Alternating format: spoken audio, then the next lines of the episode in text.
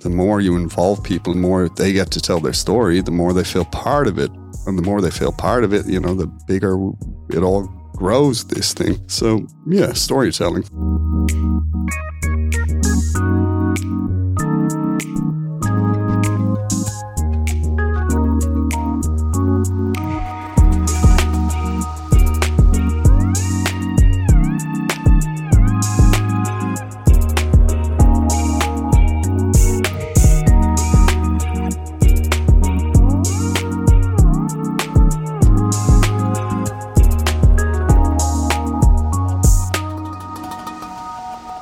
Welcome to Generation C, a podcast by Cobus where we explore creativity, growth, and the good life. My name is Julius Gable. And my name is Karl Kronika.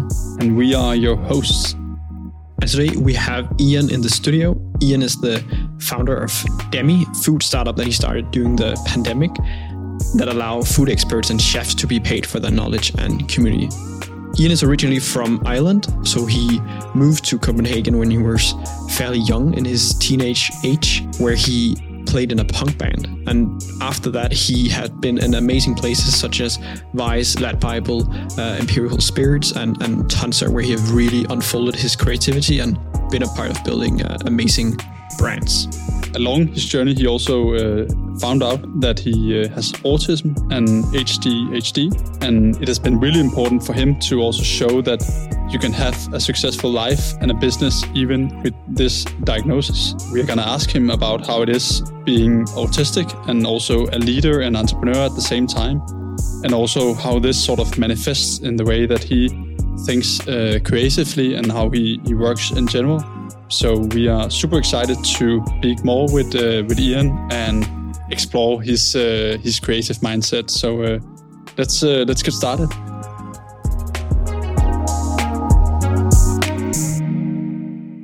Well, first of all, thanks so much for uh, taking the time to to drop by, and also, uh, yeah, it's been a it's been a while, like we like we talked about, but we would really love to dig into to your story because I think it's it's so interesting and humble about as well. But I think it's yeah, it's special. Uh, like how you ended up in Copenhagen, started out uh, playing punk, and then then now in food, and like all the steps between that as well, of course. But uh, I don't know if you want to start off by just telling your story.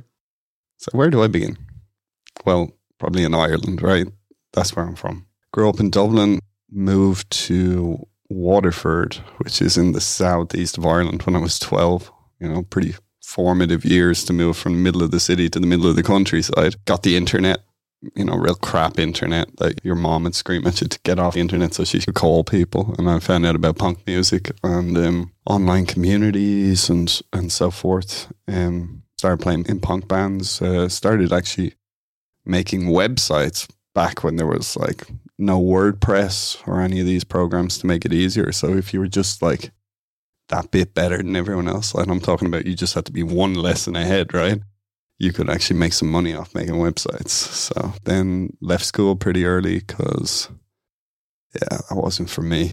Um, the teachers were probably pretty happy about that too, to be fully frank. Yeah, and just started um, playing in punk bands, touring the world. I was touring in America before I was even legally allowed in the venue, probably. Japan, Australia, all over the place. Yeah, it was a lot of fun. When I was off tour, because obviously we weren't exactly raking in the millions of euros, right? Playing punk music and sleeping on floors. So uh, I was like, where am I going to work? Kitchens seemed like a good fit for me. Growing up, I was always into food, seeing what my parents could make with um, with what they had, you know, the creativity in and around it. So decided to go work in kitchens um, to cook. Not going to claim I was super good at it or anything, but I enjoyed it and, you know, enjoyed the hectic hustle and bustle of it all and, and especially the characters you got to meet in the kitchen because it was people from all walks of life with uh, some rather colourful vocabulary, I would say, um, screaming and shouting the day long. And that, that suited me. After a while, I found out about Vice magazine and I, I remember picking up that magazine when they used to hand them out for free. They were all over town, right? I'm just thinking, like, bloody hell, this magazine speaks to me.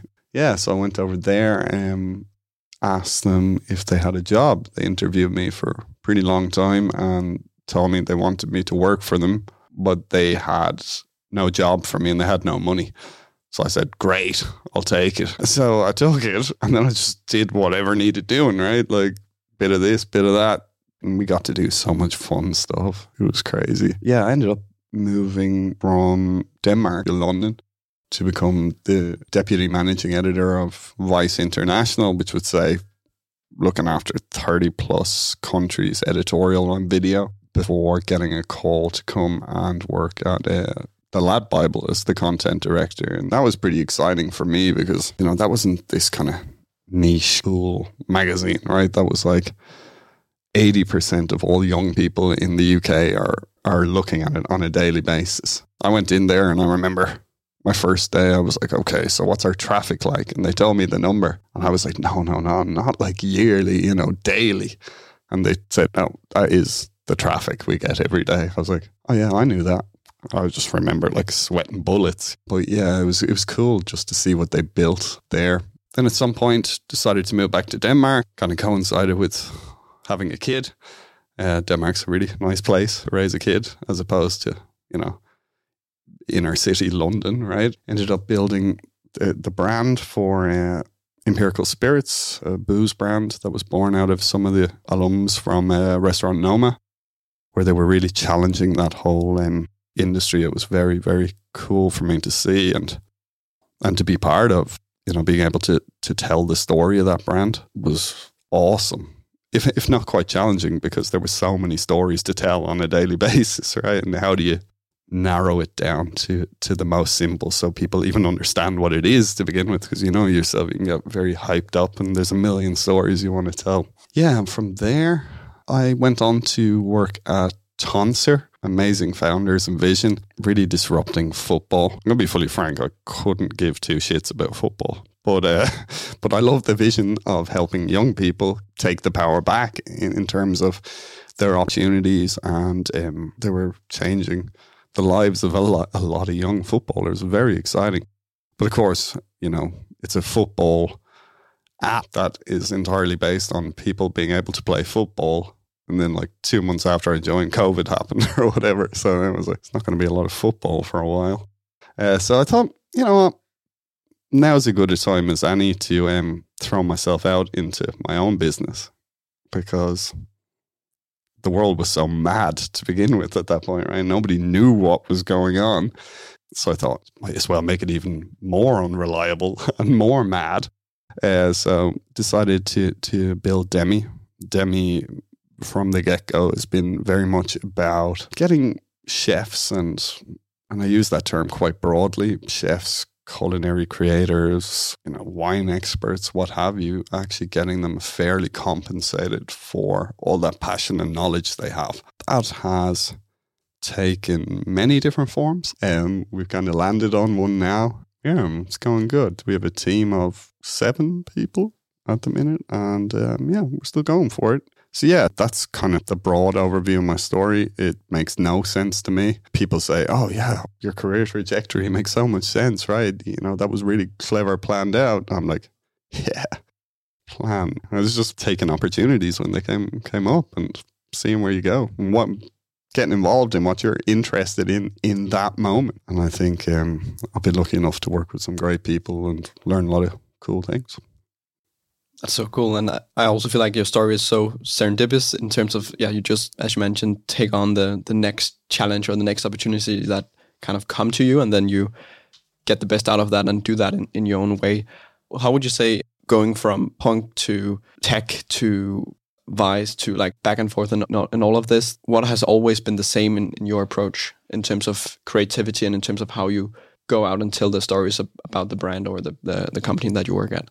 Sometimes I think that's it's quite difficult to answer because however you do things as a person are generally so innate and built into you that it's kind of hard to put a finger on what that would be. I think retrospectively looking at it, what really got me excited about all these opportunities was just the hands on sort of do it yourself creativity of it.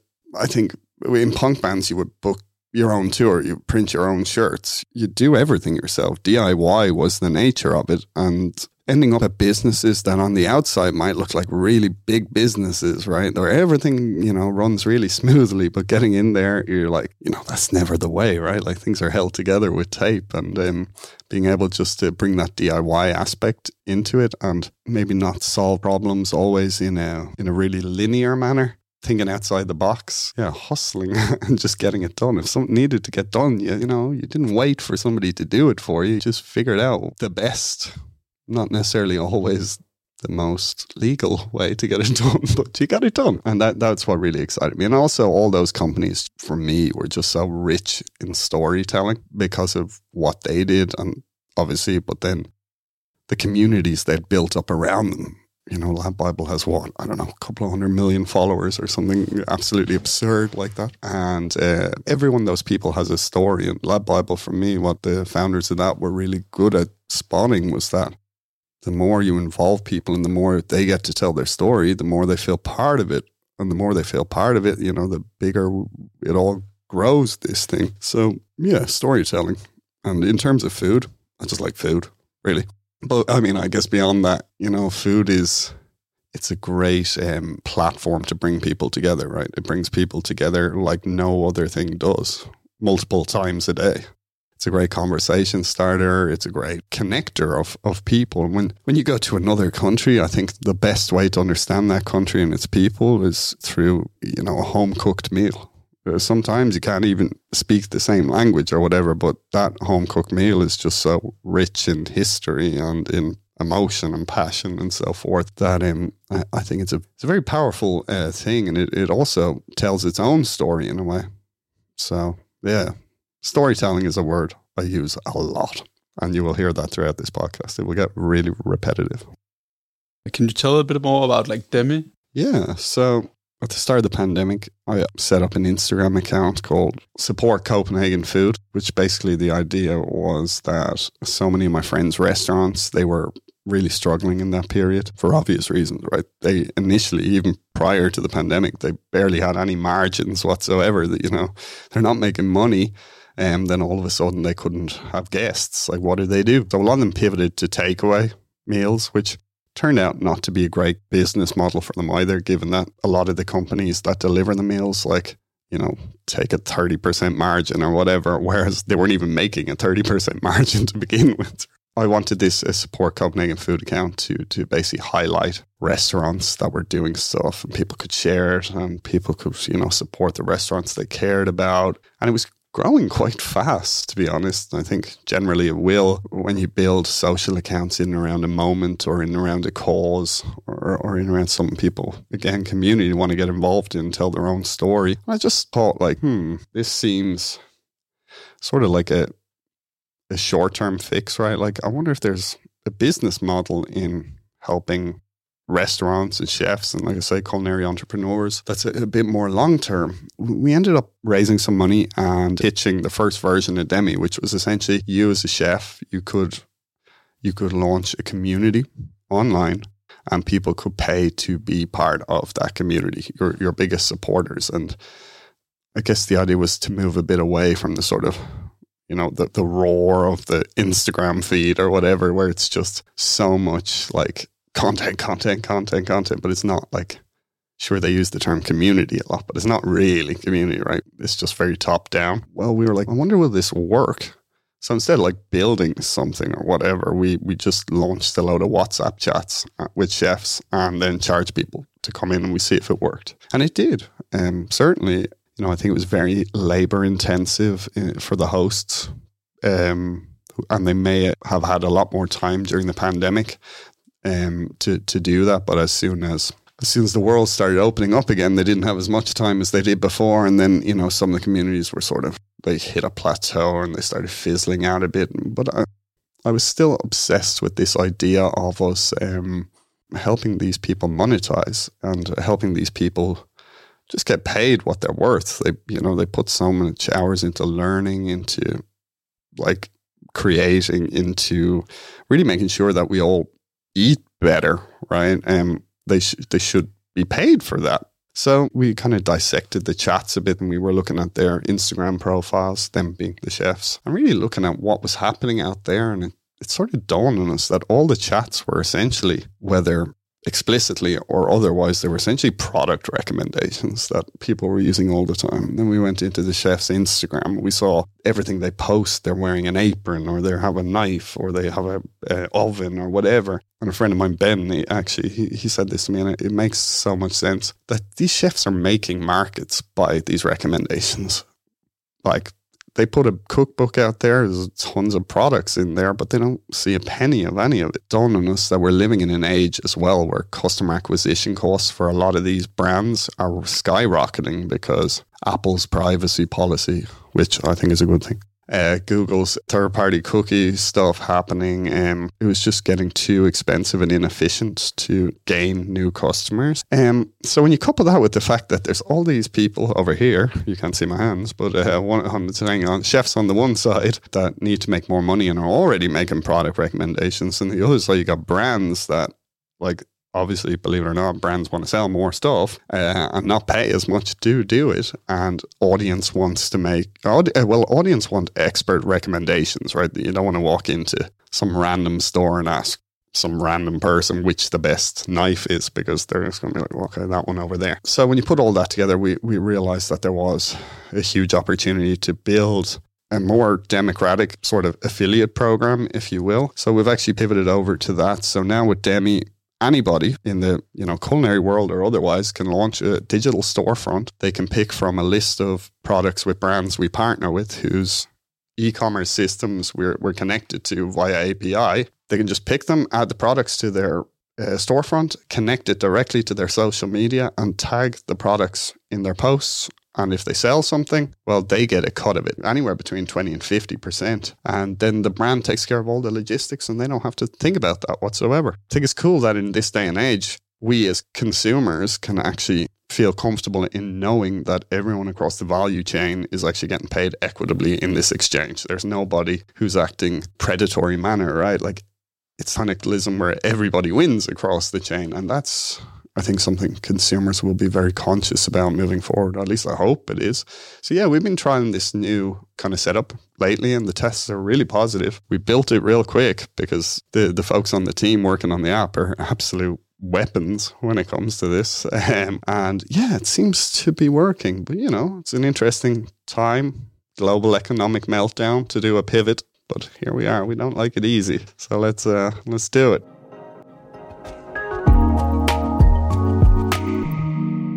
I think it's, it's so interesting the way that you look at brands and how they act more as people and how they build community and how you have approached that both in, in Demi at the moment, but also from your past experience. What we at Copus also have kind of experienced throughout the years and what we really believe in is this notion of, you know, as I know you also uh, preach, uh, is the way that, you know, stop talking about your product all the time and, and start creating community, start telling stories that puts you as a brand a bit more in the background and then let your users become the, the hero of the story. How do you see that going forward in, in the next five, ten years? What do you see people expect from, from brands in, in this day and age? And that's a great question. I think um, the internet for so long has obviously been, I mean, about the consumers sort of like giving away their data and then brands target them for it. And for a lot of people, you know, that was a surprise. They, I think they had some idea of how much of that was going on, but not to the sort of full extent of it. So these days, I think people are much more aware of that, and they're like, "Well, no, fuck you. I want to get paid too," right? And I think that's only good. Um, so I think brands that want to throw about the word community a lot, brands love throwing about the word community. That is the best word they know right now. But really, a lot of the time, they're talking about they're talking about audience, right? Because they just want to gather audience and kind of spit their message at them rather than community for me is bringing people together and more than just the people being together. It's about what they do together and the bonds that are created between them, the why of why they're coming together. Nobody comes together around a brand because they just love that brand's advertising. Or maybe like some people do, they sound like fun at a dinner party. But in general, like people just want to feel involved, right? it's not like a lot of these people, like consumers, that they all want to, you know, make a ton of money off being part of a brand's community and being able to get paid for that or whatever. But I, I think they just want to be paid what's fair to them and they want to be respected. They want to be talked to, not sold to, or sorry, talked with at least, not sold to. And they just want transparency, I think, right? Because so many people have gone around for years saying that they're transparent when they're not. They're saying that they're building community when they're not. You know, people aren't stupid. Like, stop treating them like they're stupid. Start involving them, and believe it or not, they'll be happy. It's a wacky notion, right? But uh, it's true. I think over the next coming years, we're going to see much more dispersed commerce, right? Like everybody's going to become a point of commerce, um, because there are so many experts out there in the fields of what they do. I think back in the day, you used to go to like physical shops because the person who had that shop was an expert in that field. So you would go there to learn from an expert. And then that kind of got consolidated into malls where you shoved all these shops together. And then the next evolution of that with the internet was these big players that, you know, have billions of products and they all just happen to have like, you know, a thousand uh, 4.9 star reviews that are definitely not made by bots. So I think over time, the trust of the consumer has been eroded, if you will, and um, they don't necessarily trust these people as experts anymore. So I think we're going to see a switch back to I guess in marketing terms, you would call um, micro influencers, like people not with these 100,000 followers or whatever, but one or 2,000 followers, maybe 10,000 followers, because those people are more often experts in their field. Maybe they don't have as many followers simply because they're just concentrated on this one niche. But those are the people that tend to build community because their follower count is it's manageable enough for them to stay in touch with their with their community to interact with their community and many times we'll see that their engagement is actually like seven times higher than the the, so-called big influencers which were everybody's a bit tired of anyway like what are the odds every time you see one of those videos of somebody saying this is the best toothbrush I've ever tried. It was, you know, invented yesterday. You know, people just don't trust that stuff anymore. They want to trust real people. Talked a bit about chefs and how, you know, they use some certain tools and their community follows that and they want to buy the same tools because they follow the chefs and think they are great at what they're doing. If the chefs are monetizing that, so they get uh, paid a percentage if they sell a certain knife or so on and so forth, that could remind a bit of you know some of the bigger influencers where they get paid. And how does the the chef or the influencer sort of maintain their integrity when selling these products now that they are getting paid for it I think that's a, a really interesting question. And on the one hand, time will tell, right? But on the other hand, you as a chef, if you're working in the kitchen 14 hours a day and you have to use that knife 14 hours a day, if it's a piece of crap, you're not going to be stand there using it and you're not going to, you know, be recommending something that people can see you're obviously not using in your kitchen. I think the difference here for me at least, is that we being Demi are are giving people a platform that allows them to to operate within commerce as opposed to marketing, if you will, because nobody is paid by the brand prior to um, you know something being sold. In that way, it is no different than you know owning a store. It's not you are paid to like this. It's like I like this. I put it on my site. I already put it on my Instagram. Why shouldn't I sell this? Also, with a lot of these chefs, the content is got to be like, "Hey, check out this knife! It's like super cool," or whatever. Or, or you go and you see like big car commercial where there's a chef and their chef white sitting in the car going, "Yay, cars!" or whatever. That makes no sense, right? It's like it's the products that they're already using in all their pictures and just tagging them right? Because I, I, think again that comes down to like authenticity and community and talking with people rather than talking at them like when you see something that's so that's so explicitly advertorial as like, hey, check out this knife. It's super cool and only like four thousand pounds, you know, like nobody wants that. Have you ever seen like a, a three second YouTube pre roll? It's like time slows down. This is not how it works anymore. People don't care.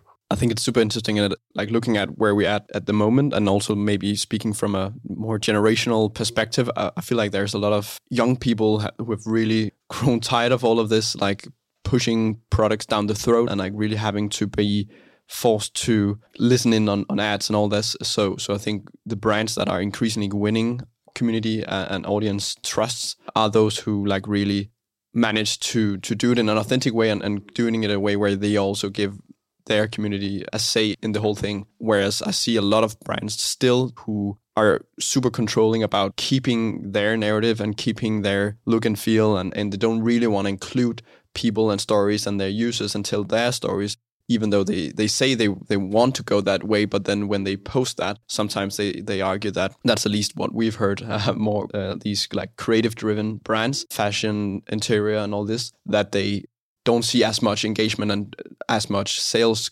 arrive from that.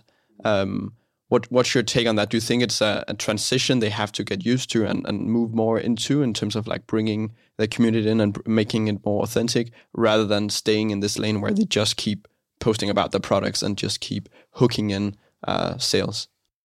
You know, dinosaurs die, right? Like they just do. So if you think about, you know, there was people who thought the internet was go- such a fad and it wasn't going to do anything, right? Like, you know, this, ah, it'll go over that internet. You know, you don't see so many CDs out there anymore. You don't see, so, you know, it's not even innovation. It's just, you know, catching up with the times, really. Like things change. And if you don't change with them, you know, you die. That's just the truth of it. And historically, that's happened, I think, in every industry, right? Um, so I think it's really up for brands to to see what's happening out there and not even look at what's happening, you know, just now, but be trying to, you know, skate to where the hockey puck is going to be rather than where it is right now. Um, and a lot of brands just won't do that, and uh, and then we're going to lose a lot of brands. Um, I think too many people are stuck in their ways and they're ignorant and they sit on some board and they think, oh, we know the best. You know, what the hell are these, you know, pesky little kids doing over here? We'll tell them what's good for them, but, you know, give it a few years and see see what they're doing. They'll become begging to um, be doing it in this way that they should have been for a long time. Again, to that point as well, a lot of brands, they seem to love to say words like community. And they seem to love to say, no, we're telling our user story, we're doing what our users want. And then they'll post a picture of their product and be like, press like if you like this product. And everyone will be like, huh? Okay. So I think customers and consumers, they they expect a brand to live up to their words these days. Um, people are very clever, very, very clever. The internet has made a lot of experts for better and for worse out there, but people just don't want to be, you know, treated like idiots anymore. We've talked a bit about building community and building community around Demi, and I think we're a bit curious to hear sort of your take on, you know, how do you make the distinction, at least for a brand, between having an audience and then having a community around the brand?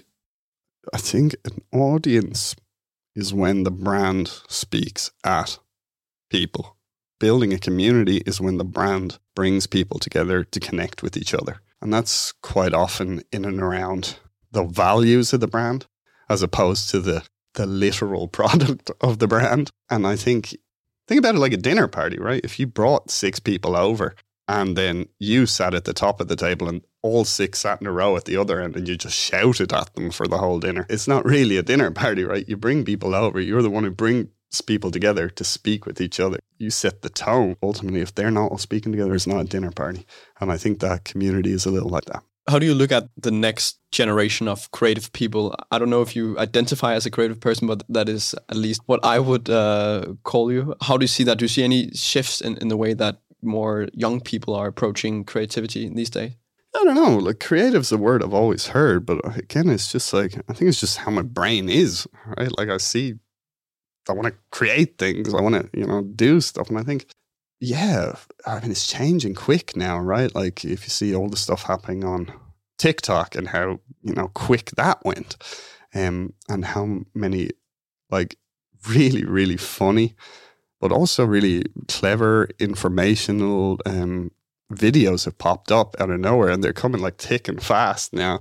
It's amazing. Like 10 years ago, you have to go through so many gatekeepers to sort of make content or like there's people saying yes or no but now anyone can be a you know a content creator or a publisher because these people are providing the tools god knows what that's going to be like a few years from now to be honest i wouldn't hazard a guess it's cool to see so many uh, younger people having the sort of confidence that I wish I had when I was a kid, right? To, to go out and create and to, to have their voices heard and for like platforms to be giving them the tools to do that. It's just, it's amazing to see what's out there. Yeah, for so long, there was so many gatekeepers that like it was only certain voices that got heard and there was a lot of marginalized voices that just didn't get heard eh, because there was no way for them so i think we're seeing a lot more perspectives now and giving a lot more place hopefully to people to um to have their voices heard yeah.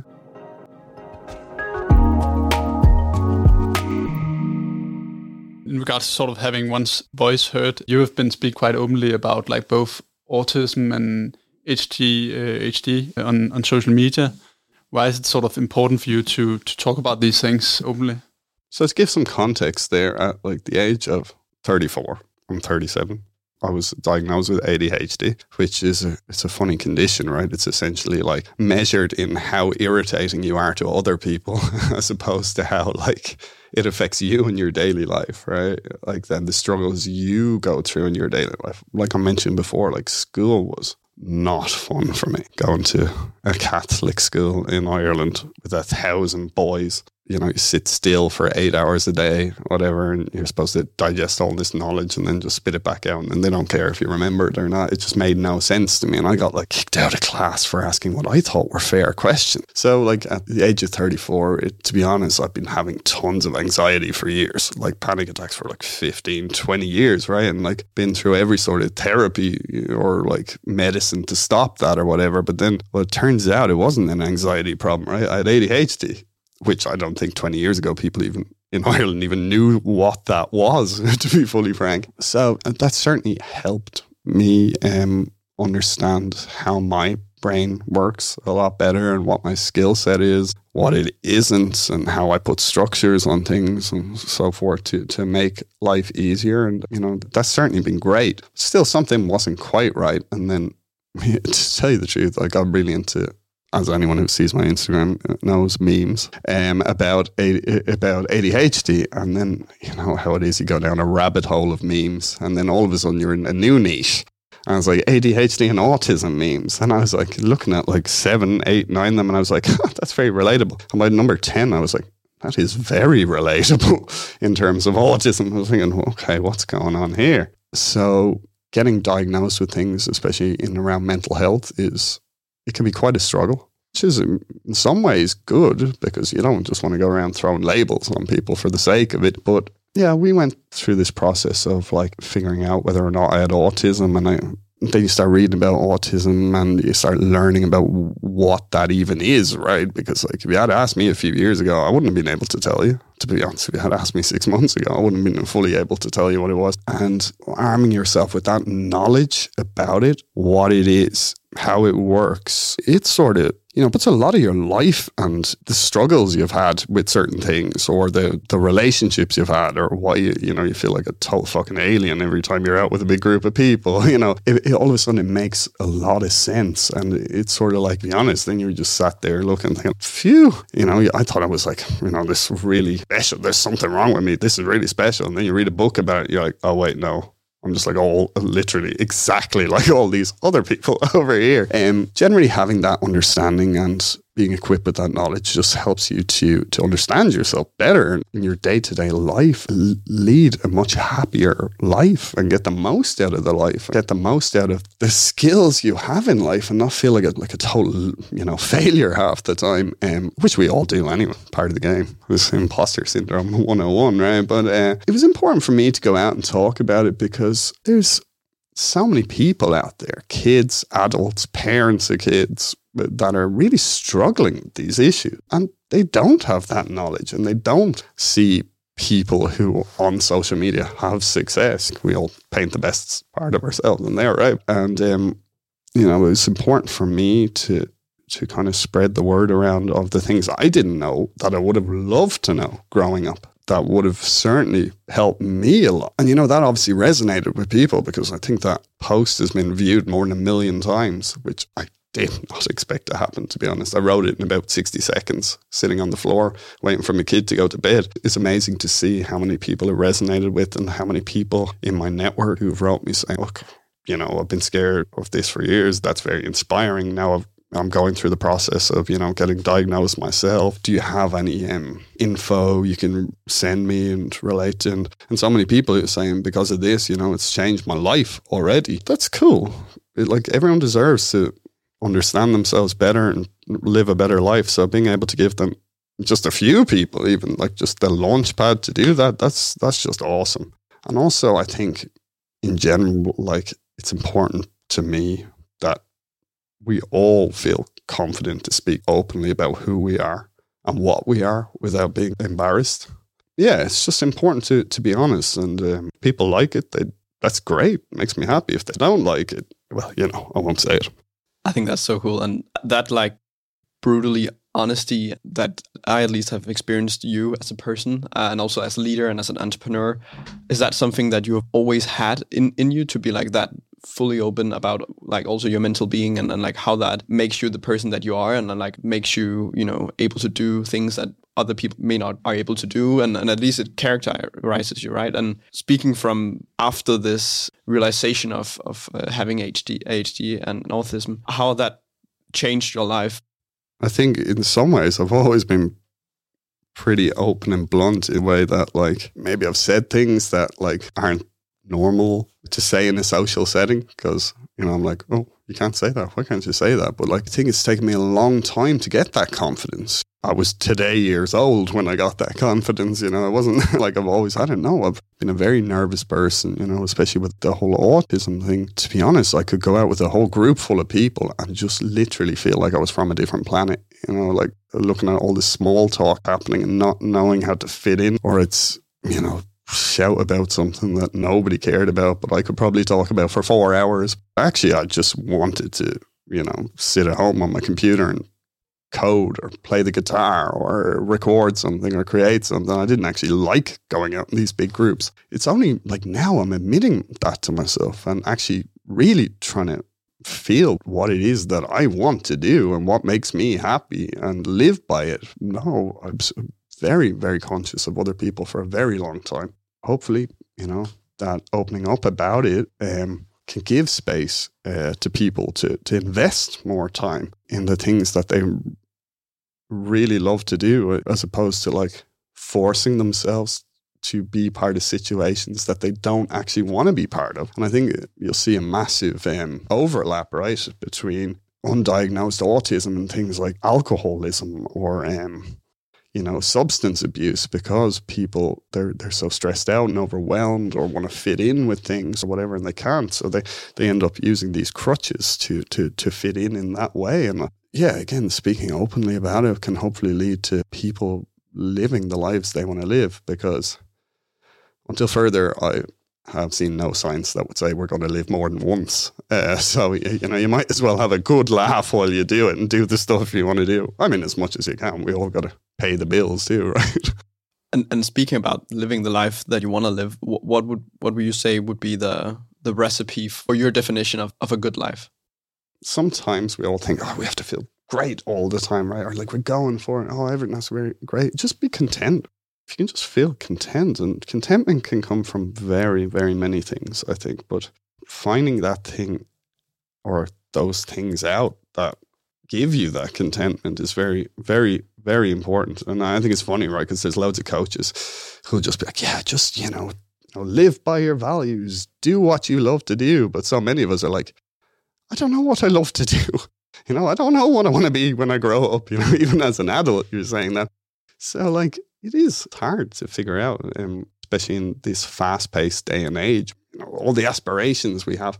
I think it's hard to figure out what, what really makes us happy and like what we want to do, but investing more and more time in that and cracking that code is very important. And I think it's funny, right? Because we all, though they say like you spend your late twenties and early thirties trying to figure out what it is you want to do, who you want to be, what your what your values are, and it, weirdly, it all comes back to stuff you were doing when you were like ten or eleven.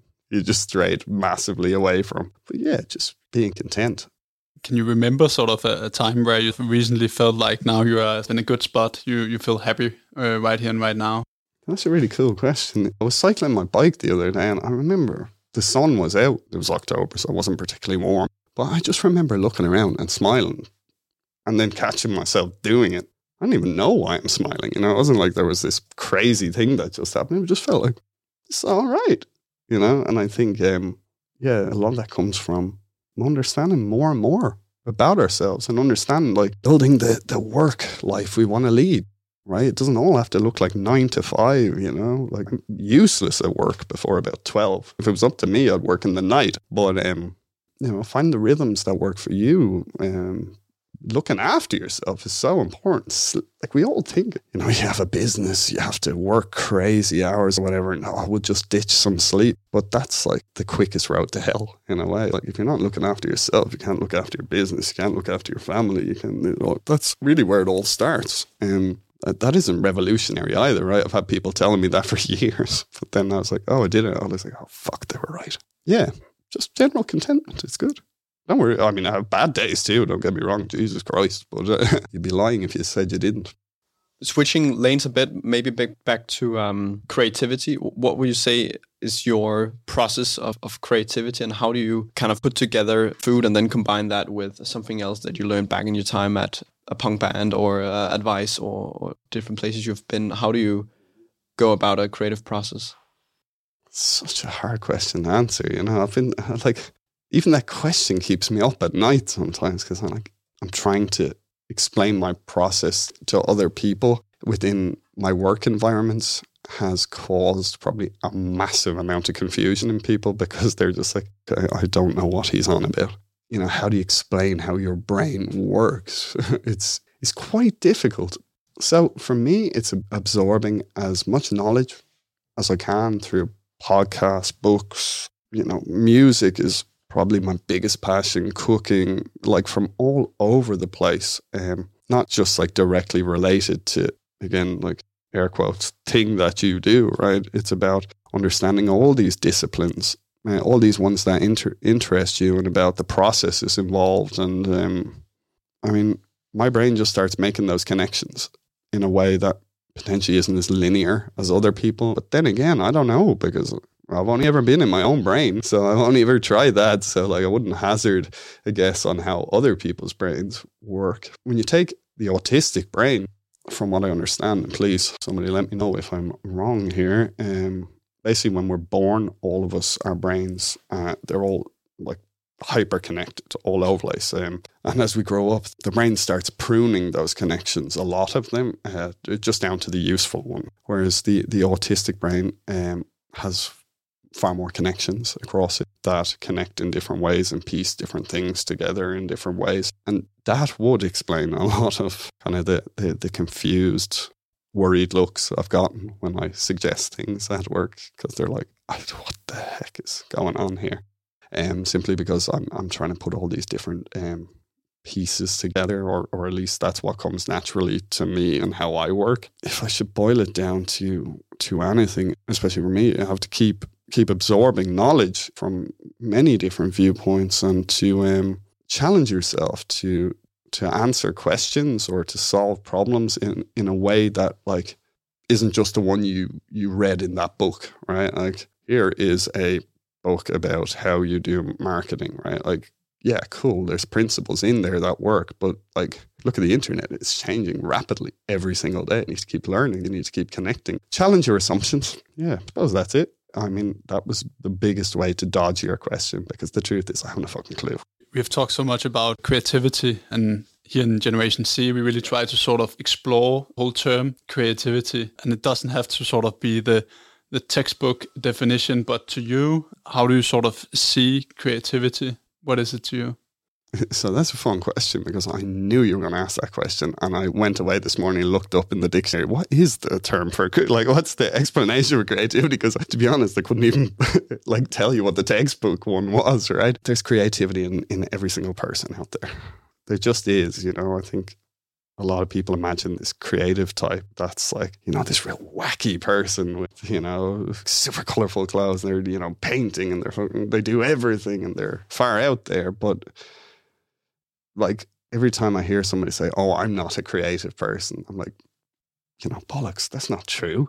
Like it's just not true. That's more about how you view yourself than anything else. And how I see creativity is like bringing new things into the world, through answering questions or solving problems. You know, in every field, there's creativity. And most of the times it comes from not necessarily reinventing the wheel, and it's about using the talents you have to solve those problems or answer those questions, whatever they may be. You don't have to go around wielding a paintbrush to be creative or whatever. It can it can be anything. Um, I think that question as well, I'm going to struggle with for a long time on answering that in a clear, concise way because it's such a you know that concept is so out there in the ether in a way, right? Like, what is it, um, and how do you put your finger on it, right? Like, but it's uh, it's I think there it's something more, it's something bigger than than whatever might be written in a dictionary.